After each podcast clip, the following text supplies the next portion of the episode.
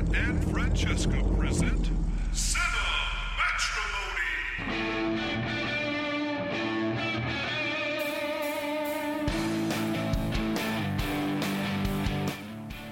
Hello and welcome to another episode of Cinematrimony. And you are, by the way, we're, we're being led in today by our fabulous new theme music provided by uh, Rob Hornbuckle, good friend of both Francesca and I, who did an excellent job and just came up with some awesome theme music on his own, contributed it to the show. And uh, We now have at least two listeners that we know of, Ben and Rob. that's right. One inspired to write us a song, so Ben, Get, get cracking. the gauntlet has been thrown down. That's right. I like I like our intro music because it makes us sound cool. It does.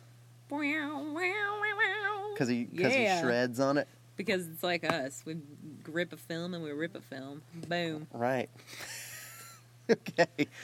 Speaking of ripping, let's get to our movie that we're talking about today. 100. you were gonna say you farted. No, I was going to say 127 Hours is the movie that we're going to talk about today.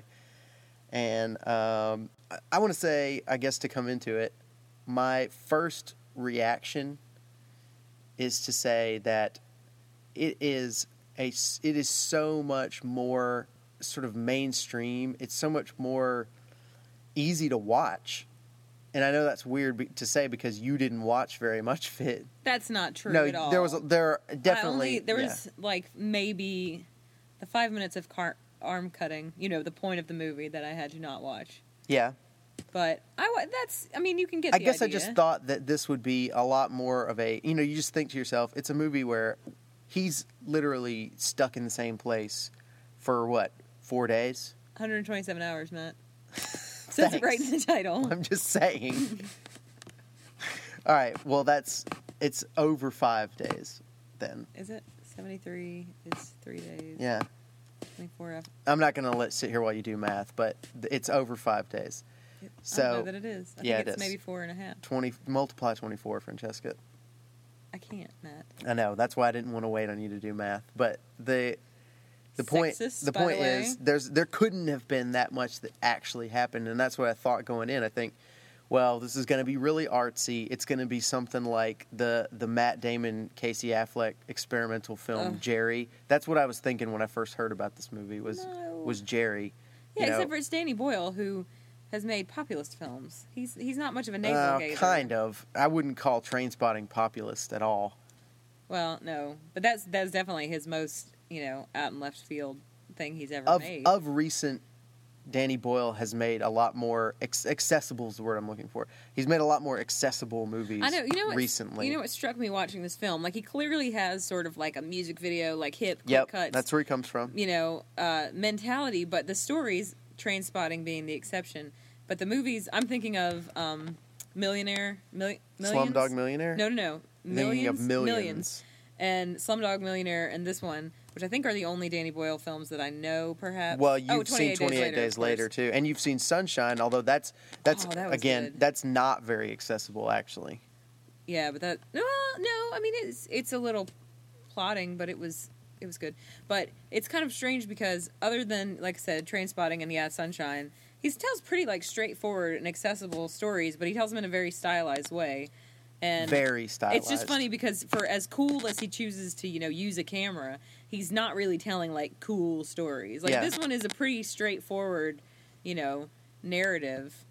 And you know, Slumdog Millionaire is like a warm, fuzzy, like you know, story. Like, I mean, there obviously there's gritty elements to it, but for the most part, it's like a sweet love story. And Millions is about two kids who find a million dollars. Yeah, well, you I haven't seen Millions, but- uh, you haven't seen that. No, I mean look, And that's even told with there is like elements of it. Like there's like suspenseful moments are shot like really suspenseful, like you know, like very high um high drama. But, you know, at the end of the day it's like a story about two young brothers who find money and what do they do with the money they found. It's just kind of it Right. doesn't it's sort of it's a there's a disconnect between how he makes films and the films that he's making. Which is fine. I think it works well for him, but it's just hard to pin down what his style is Yeah, exactly. well, Danny Boyle sometimes the style gets on my nerves, particularly because I don't really get all of the style. It's it's not my cup of tea style wise, and so I kind of appreciate that it's restrained in this movie. For, for, there's something that he really likes to do there's something he really likes to do where he does this slow motion, but he's dropping frames, and so it's like what it looks like. It's it's like slow motion from the early '80s, and I know he's doing it on purpose. It's just. I, it's got a very low quality vibe to it, and you know whatever. That's his choice. It's a thing he likes to do, and you know well, in this film, it he works plays with the colors sometimes. you know, it's just not he my really cup of tea go- style wise. When he really starts to get into the quick cuts and the split Yeah. screen and everything is when you know he's kind of losing it. So it works Right, very well. it does. Yeah, You know, in that instance. I think the most stylish part of the movie, the most the, where the style sticks out at you the most, is we call it. I, I guess we could call it the the morning show segment or the talk show segment, where no, see he's that having- he didn't do visual styling. no, just it's added a laugh you're right. track. It's audio that styling. was more James Franco going nuts. but there's a laugh track, and that's look that's inserting style into the movie heavily. I mean, that suddenly it's not uber realistic at that point. I'm It's- curious to know whether that if he really did that on his you know last video on Earth, so to speak. I, if he I really didn't even was know if getting there that- was really. Oh yeah, video. he really did make video. He did make video. Uh huh. But he, I don't, you know, it's kind of hard for me to imagine that someone would be that like, you know, being that wry when they're, you know, about to die. But I Mm-hmm. Mean, maybe so. Who knows? I mean, when when I talk about accessibility, it's two things. Number one, it's that it makes he the his his reactions, and this is a lot of this is James Franco. Yeah, It in- could be over- movie. it could be overwrought. life. I want James Franco to play me. It could be overwrought, and it could be he could be really playing up the pain, and you know I, I'm sure the fact is having having had very limited experience with pain and trauma and been around limited experience of it, the for the most part, pain is a part of it, but it's not all consuming when you're in a situation like that. And I well, and also, I mean, to be fair, his arm probably didn't. yeah, really but even right away, the thing that I liked, and and and you know, I won't go into specifics, but there's like It doesn't matter, man. no, I'm just saying, they, you know, I've been around somebody who's actually been stuck under something and in pain. No, we're not going to say we're not going to say who, but the uh, I've been around somebody who got in a situation where they were stuck and they were in it was dangerous and you know that actually the immediate reaction that person had was telling you to calm to down. not to not be freaking out about the pain they were in, and they kind of looked at it as they were trying to solve the problem. And I, th- I like that that was James. Don't, don't I know. keep It just makes me laugh that this is what this podcast. I thought about into. I thought about that incident when I was watching this movie. I'll tell you what, listener, I didn't. Sorry, I thought about that because because it's the only comparable situation I know of. But it's not very comparable though. no, but it is. there were it's like a little bit, people there, I'm and immediately saying, it's look, it's somebody stuck under something. So, a car. We should say but uh, a tire. It was stuck under a car. Yeah, that's a big deal. So, anyways, the point being uh, that I, I I think a lot of people you give them that scene and they and they play up the pain angle, they play up the panic angle, and I like the way James Franco handled that first scene where he immediately realizes where he is and the situation he's in, and he actually kind of He's exasperated, right? he calms down and he kind of his eyes get really wide and he's kind of going okay what's going on here? And he's trying to take in the information and actually one of the first things he does after the sort of initial what you would do which is just push and pull is he opens his backpack and he takes out everything in his backpack because he goes okay i'm not going anywhere let me let me think about what I can do. Mm-hmm. And he takes all of his stuff out and he starts thinking about it. And I, I think that's I think that was a really interesting way for him to handle that. Well, I mean, and that's the thing. You know, it's interesting because by the end of the film, and he means it sort of in a, you know, metaphysical way. He's like, you know, my whole life has been leading to this. Like, this rock was dropped here for me, for it to land Yeah. on me, kind of thing. But the other, I mean, the thing I kept thinking cynically and meanly, as someone who likes me some indoors and air conditioning, is, you know, like it's kind of your own fault. If you go, I mean, if this is the life you choose to live, then yeah, you can find yourself in that situation. I will never find myself pinned by a boulder in a canyon. Like I can I can say that with utmost certainty because I will true. probably never be any closer to a canyon than like the viewpoint where you park your car and are like, "Hey, look, it's a canyon." Bye. Well, well, that's true, but also I think the point of it is that he actually probably the reason that let, and let's us let's just talk about the character as opposed to the real Aron Ralston, because I don't know the differences. I haven't read the book, so Well, I think in the- they've stuck pretty in the mind of in the mind of that character in the movie, the reason that he made it through, and he was able to do what he had to do, is that he really was able to rather quickly, probably more quickly than the average person, get past the poor me. Why did this happen to me thing? Well, that's what I didn't ever finish saying in that thought is that, yeah, he, you know, being someone who knows that that is a possibility, yeah, he probably never imagined that his hand was going to get it- caught. You do have, you know, the resources within your mind of what would I do in this situation kind of thing. But I don't think it matters that he's an outdoorsman because I and I don't think I think that's Well- just the particulars of his situation.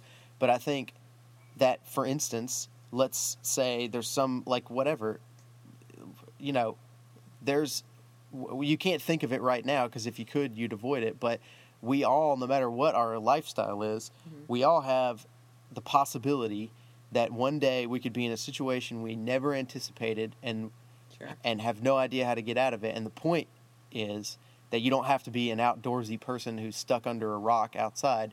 It's that he he was headed for that situation, for that conflict. His whole that's how he Yes. chose to look at it is this was always going to happen to me. This is my challenge to either submit to or overcome and I just have to do what I have to do, or else I don't get to live the rest of my life. I don't get to go have the son that I'm imagining that I might have one day. Which is where someone started getting a little weepy. And it wasn't me. I got weepy later. No, I thought that was a very interesting thing that thought to have run through his mind is well, that especially because they sort of characterize him as not, you know, as a, you know, living life on his own kind of person, you know. right. Not well, he thought that that just represented to him all the promise of his life that he wouldn't get to have if he if he wasn't able to rise to that situation. And like I said, he really didn't ever. I mean, he was frustrated and he was dealing with some sort of emotional hangups, but I don't think this character ever really got the poor me's and thought, you know, and, and spent a lot of time dwelling on why me of all people because it just seemed like you you know and again it's only 90 minutes so but but they didn't dwell on that as something his character went through. They very quickly got him to a place where he thought where, where he accepted what was happening and i think that's more that's kind of the interesting thing about the character is that he it, it, it wasn't in the end it's not unbelievable that he would cut his arm off it's because he completely is able to accept what's happening to him as inevitable and and as a a legitimate part of his story, you know. And so cutting his arm off just becomes it's just that he it's just that he didn't realize that's where the story was going to go, but he he doesn't ever refuse it. He doesn't ever uh, hesitate about it, you know. It's like once he realizes that that's where the, that's what it's got to be, he doesn't he doesn't beat himself up over it too much. I mean, he gets right down to it, and you know he knows have that's what he's got to do. Well, and I mean, look, it is super bloody, and uh, I'm trying to think of what it really, you know, it's almost comedic.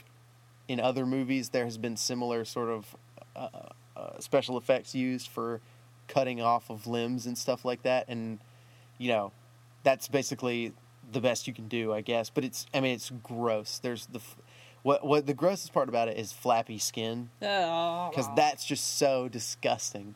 But I mean, other than that, it's really not. They could have made it grosser for sure. Well, I think they just wanted to make it realistic. Not, yeah, I think so too. Yeah, Um. Yeah. Yeah. yeah. Yeah. Well, so I- mentioned that you, w- um, I mean, someone wept at the sight of a son.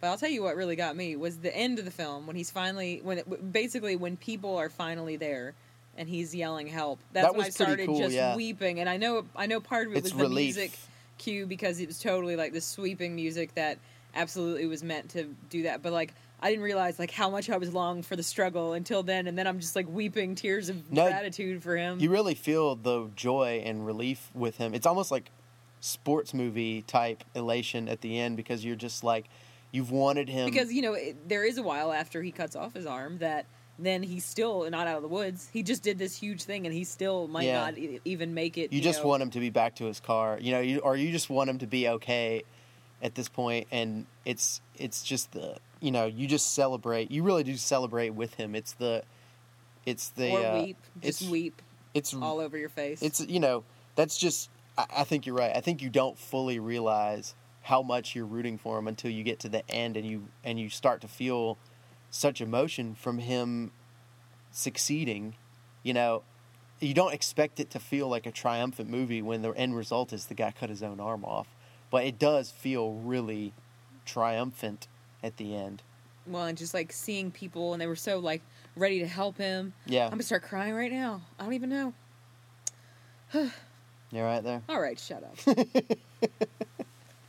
What did you think about the um What did you think about the stuff at the beginning with well, first of all, I couldn't even believe that like they considered all that a preamble. Like until his arm got caught, that's when the Yeah. title came up. I was like, That was what? that it was an really, interesting like 20, choice. 20 or twenty minutes probably into it, but um, So Kate Mara, by the way, is Rooney Mara's sister. that's what I told you. Um, Uh, yeah, we uh, we and Amber mention- Tamblyn showing up again in a good movie. Welcome back to good movies, Amber Tamblyn. Whatever. Her dad is Russ Tamblyn, Tom Thumb, from the fantastic film of my childhood. What is the fantastic film of your That's what childhood? I'm saying, Tom Thumb. It's called Tom Thumb. Yeah, he plays Tom Thumb. He's tiny and he does gymnastics, and on oversized sets. It's incredible. Well, okay. Okay. Uh, yeah, I like that Lizzy Caplan got a credit to literally sit on a chair and look at a camera. Yeah. I should be so lucky. I'm I'm disappointed because I I I'm a Lizzy Caplan fan. I thought she was going to get a little bit of at least a line, maybe. I don't know. Just a little blank stare. No, just sat in a dress on a couch. Boom. I do that all the time. Wait, I never wear dresses. but if I wore dresses, I would be sitting on couches. Fact. Well, Let's talk about Frankie. James Frankie. Frankie, James Franco. That's what I call him sometimes. Yeah, look, it was a really good performance. I I think the I think I think the, it was a great performance I because he think was so not too, sharing yeah. the screen with anyone, and he kept you riveted. I think it was I think it's the definitely the best thing he's ever done. I think the best actor nomination is deserved and it it definitely is new. You know, I've been I've been really skeptical and wary of this James Franco thing of him doing all this silly stuff that you know I, I, I'm I'm more like oh, it's silly. well, it is. I mean, I'm more likely to go. You know what? Good for him. Go Good in his go life. do something really well, and you know, Well, he did. well, he has now. I, I would have said he was an average actor before this, and I'll say that he's a really good actor now. I look, No. I, have never thought that he was that. I mean, he's he's before this movie. I can't say that I've seen him do anything that was really that impressive. He was good in Milk. Yeah, he was a very limited role in Milk, though. Yeah, but James Franco to me has always had such presence. Like even you know in Freaks and Geeks, where he was basically a comedic character, he's such a just a joy to watch, and he can. It's just a bit one can- note. No, he can totally swing from being you know. I mean the if He's a nothing squinty, else, cool guy. the the morning show scene shows you that he can be totally you know off the wall. I'm saying I'm on- also be you know literally in a heartbeat go back to being a guy who's got his arm stuck in Yeah. between a boulder and his you know wall and he's gonna die. Well, look, I'm on board now. I'm just saying, I, I don't think before this you could really point to anything and say James Franco is an Oscar caliber actor. This is this Well, is I the movie that did it for him. I in what? And you're a fart. And you are a. F- I thought you said I loved him and you're a fart. I was like, I haven't seen that one. No, best best picture nominee. I'm cool with that. Screenplay, adapted screenplay. I guess that would be. I'm cool with that. Yeah, because that's I mean that's sort of It's an a- impossible movie to make kind of thing. Well, it's It's it's, sort of very actually Into the coherent. Wild, it's except a for he very survived. it's a very coherent story, and every scene has a narrative purpose. It's there's very little in it that's just all flash and style, and those moments that you get in some artsy movies where it's just you know images for the sake of images. There's not really a lot of that. well, because I mean, the images, yeah, I mean, are what are sustaining him. You know, what's inspiring him. Editing editing nominee, which I'm cool with. I really liked the score a lot, and uh, A.R. Rahman, I think is how you say that. He he who won for Slumdog Millionaire a few years ago. Uh, that was last year, wasn't it? no, it was two years ago. Oh. Um, Well, I liked that choice of the the song. Uh, I guess it was his first morning after he got pinned. Mm-hmm. Oh, you're talking about the uh, the kind of '70s Yeah, soul song. Yeah, that was good. Since you have IMDb pulled up, I do. There, I busted you up. Look at the, look at that. Um, that was Dido at the end. By the way, I thought that was Enya. Maybe yeah, I thought so too. it was. maybe. It's it's Enya Light. it is. Dido. Um, look at the poster for the movie. Yeah? it was totally a lie. That never happened. That is an uber dramatic poster. Look at that. Yeah, he's sort of spanning uh, a gap between two rocks over a huge giant cliff, and the rock that he's trapped under is is right underneath him. But he's not. Tr- That's you're right. Oh. It's not from the movie. well, yeah. Oh well, Yeah, it's just a it's just a dramatic image, I guess. it is, but it is a lie. Thanks for lying to me, poster. I was expecting a guy above a rock, not pinned by one. No, I was surprisingly, and you've you can attest to this. I get really stressed out sometimes watching I know certain you were things cool as a cucumber. in movies. Well, they didn't really ever make you feel. Like I said, this movie's not. You couldn't watch ninety minutes that were completely about someone in pain, excruciating pain, nonstop. well, again, that has to do with his mettle as a person. Yeah, but but it's not. It doesn't focus on that, and I think that's part of what makes it so watchable. I'm somebody who gets uncomfortable with stuff like that. Black Swan was a lot more Can physically. we not talk about that? There was a lot more physical discomfort for me watching Black Swan than there, There was was a lot of watching discomfort for me. than there was watching this. Well, it, it, he do make a, he sort of makes a passing reference to the fact that he is a, a rescue team person or something. Yeah. He volunteers for rescue. So, Right. I mean, in addition to being an outdoorsy person who kind of, in general, if they're smart, you know, have that kind of know-how and you know stay calm in a stressful situation with limited you know resources. hmm But you know, he also again they made a point of him saying like, "Don't lose it. Like, keep it together. Don't lose it." Yeah. You know, that was clearly his mentality. Was like the worst thing that could happen is you panic and you lose your mind. Right. And, you know, and you know he kind of I think once he realized he couldn't move the rock, then he was sort of resigned to you Mhm. know. Well, I'm going to keep trying to move it, and you know they also referenced the fact that he was an engineer, so he like you know rigged up this pulley thing and Yeah. kind of you know figured out like well this could work, and then immediately knew why it didn't work. You know, there's too much give on the rope and Yeah. this and that. You know, so he had it his you know being both an outdoorsy person. It helps that he had all that in- information. And engineer, you know, It actually mentality makes- made him go, "Let me fix the Well, problem." it makes the audience less stressed too watching it because we've got him there to explain a lot of information to us. The, the, he literally runs us through all the scenarios, and and we're not all sitting there watching, going, "Well, what if he did this? What if he did this?" Because he kind of clears it all up for us pretty quickly. well, and like he's smart enough to know to ration his water from the get go. Yeah. you know. But then, Which then I'm glad, by the way, I'm glad he only had to drink pee once. I didn't want to watch multiple pee drinking scenes. Oh, that's nice. Um, I didn't watch that. You didn't watch it him was- drink Well, it was too close to around when he started cutting things, you know. I guess. But you know, um, that actually became an element of you know stress. Also, was the the Nalgene bottle. That's what I, I take a big Nalgene bottle to work every day. So now whenever I Nalgene get bottle. to the bottom, what is that? His, you know, that's the the, the indestructible like hiker Okay. bottles. So now whenever I get to near the bottom of it at work, I'm going to start having a panic attack. I'm like, oh my god, I've only got 150 milliliters left. Milliliters? Is that what it is? Milliliters. Is that what he said? yeah, I think so. Right. Oh gosh. So this may just have to be a short one, Matt. No, that's okay. I mean, look, It's a it's, one- it's- I mean, a ninety-minute movie. There's not a lot about. going on. There's only one character, basically. Well, uh, how about this? What did you think of the f- subplot with the French girlfriend? Well, Fleur Delacour, good to see, working girl. Glad that we didn't get any booby shots because that would have ruined some Harry Potter for me, frankly. we did get gratuitous James Franco nip shots. It's going to ruin Harry Potter from, for you if any of the actors in it ever do a nude scene. Is that what you're saying? Yes. Yes. Well, No, not don't really. see Equus then. Well, right, whatever. That's on that's on stage. It's different. uh, but that was. I mean, it was just good to give him. You know, I mean, you you, you know, you need something to sustain you, and you know, he it made him both remember happy times and you know remember like I you know I think there might have even been an element of like I don't want her to be right like you're gonna end up alone Yeah. you know Yeah, kind of sure. thing But uh, you know, I appreciate people with not perfect teeth being in films, and she has some rabbit teeth, which I appreciate. I like her rabbit teeth. And well, she is Face. she is European, Francesca. He was a peeing too, into a bag, Oh, a cable oh. bag, and then he drank it. Are you gonna make me end the podcast on a pee joke? I don't know, Matt. The choice is yours.